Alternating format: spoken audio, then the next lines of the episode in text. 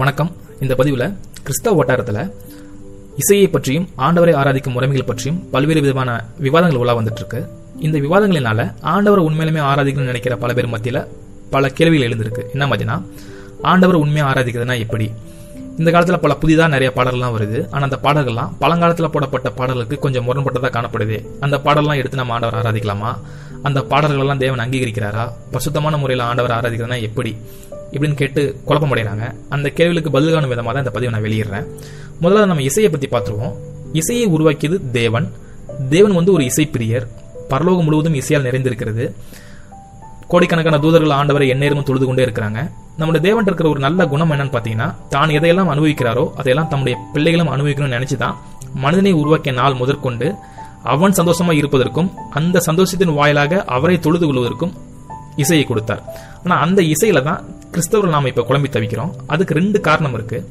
முதல் காரணம் கிறிஸ்தவர்கள் பெரும்பாலும் ஒரு கலாச்சாரத்தோட பிடியில சிக்கி தவிக்கிறாங்க.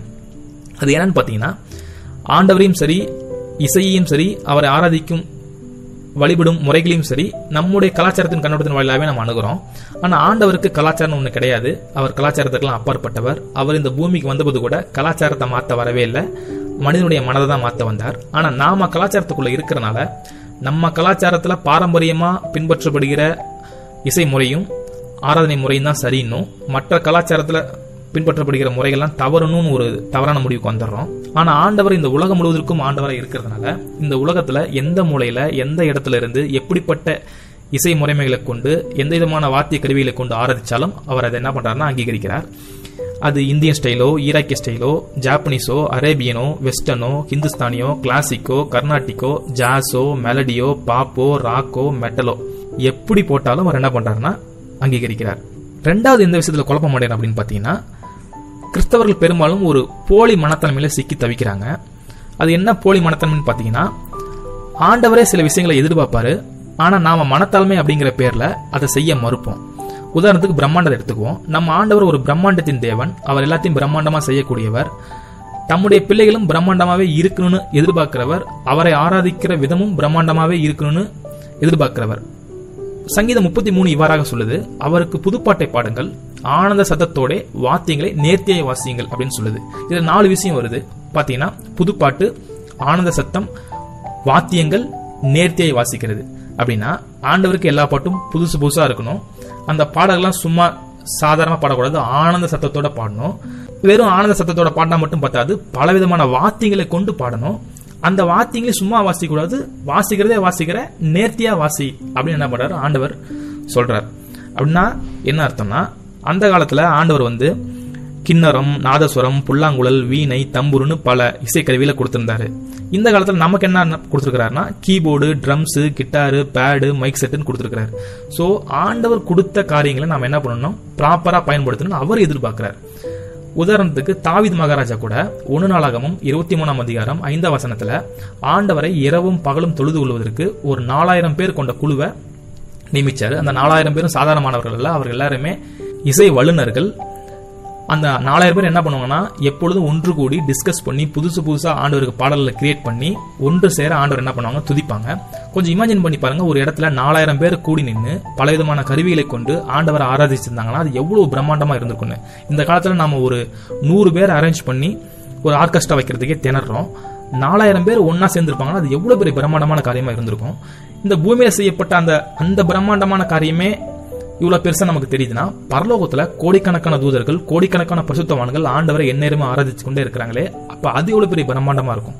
ஆனா அந்த பிரம்மாண்டம் கூட நம்முடைய தேவனுடைய மகிமைக்கு புகழ் சேர்க்க முடியாது. ஏன்னா தேவன் அதற்கெல்லாம் அப்பாற்பட்டவராக இருக்கிறார். அப்படிப்பட்ட தேவனுக்கு நம்ம இந்த பூமியில நம்மளால் முடிஞ்ச அளவுக்கு பிரம்மாண்டமா ஆராதிக்கணும்னு ஆண்டவர் என்ன பண்றாருன்னா எதிர்பார்க்கிறார்.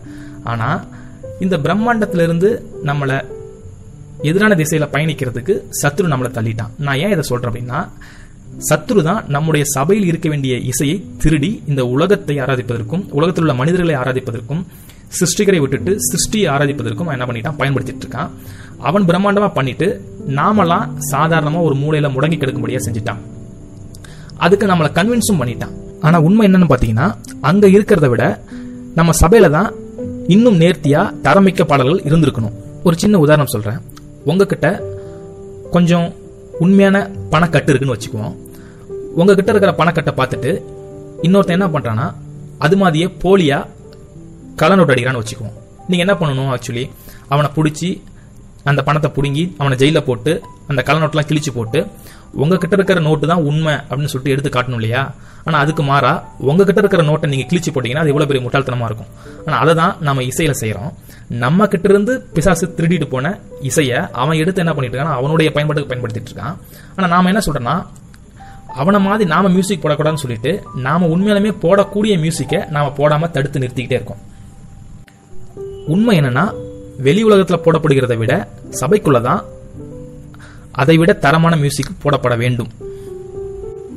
இந்த போலி மனத்தன் மேல விளைந்த இன்னொரு விளைவு என்னன்னா கிறிஸ்தவர்கள் பெரும்பாலும் இந்த சோகமா இருக்கிற பாட்டு ஆண்டவரை மெய்மறந்து ஆராதனையில பாடுற பாட்டை மட்டும்தான் ரசிக்கிறாங்க.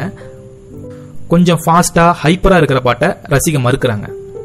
ஆனா ஆண்டவர் எல்லா சூழ்நிலைக்கு ஏற்றவாறும் எல்லா உணர்வுகளை வெளிப்படுத்தும் விதமாகவும் பாடல்களை அவருடைய பக்தர்களுக்கு தராரு. தாவித ராஜாவே சோகமா பாடல் எழுதியிருக்கிறாரு சந்தோஷமா பாடல் எழுதியிருக்கிறாரு உற்சாகமா பாடல் எழுதியிருக்கிறாரு அழுகியோட பாடல் எழுதியிருக்கிறாரு புலம்பலோட பாடல்கள் எழுதியிருக்கிறாரு. வெவ்வேறு விதமான உணர்வுகளை அவர் என்ன பண்ணிருக்காருன்னா வெளிப்படுத்தியிருக்கிறாரு. அதே போலதான் இந்த காலத்துல இருக்கிற மியூசிக் டைரக்டருக்கும் ஆண்டவர் வந்து அவருடைய சூழ்நிலைக்கு தகுந்தவாறும் மனநிலைக்கு தகுந்தவாறும் பல பாடல்களை தராரு. சோ தாராளமா அந்த பாடல்களை நாமளும் பாடலாம். அதை ஆண்டவர் என்ன பண்றாருன்னா அங்கீகரிக்கிறார். ஆண்டவர் பார்க்கறதுலாம் ஒன்னே ஒண்ணுதான். நாம அந்த பாடலை பாடும் பொழுது உண்மையா ஆராதிக்கிறோமா இல்லையா அதை மட்டும் தான் அவர் என்ன பண்றாருன்னா பாக்குறாரு பாடல்களில் பிரச்சனை இல்ல பாடுகிறவனுடைய மனதில் தான் பிரச்சனை சரிங்களா? சோ பாடலை நம்ம உண்மையா பண்ணனா எல்லா பாடலும் அவர் என்ன பண்றாருன்னா அங்கீகரிக்கிறார். சோ நீங்க ஒரு இசை தயாரிப்பாளராக இருந்தீங்கன்னா தாராளமா புது புது பாடல்களை தயாரிங்க. ஒன்று மட்டும் மனசில் வச்சுங்க எல்லாத்தையும் நேர்த்தியாக தயாரிங்க.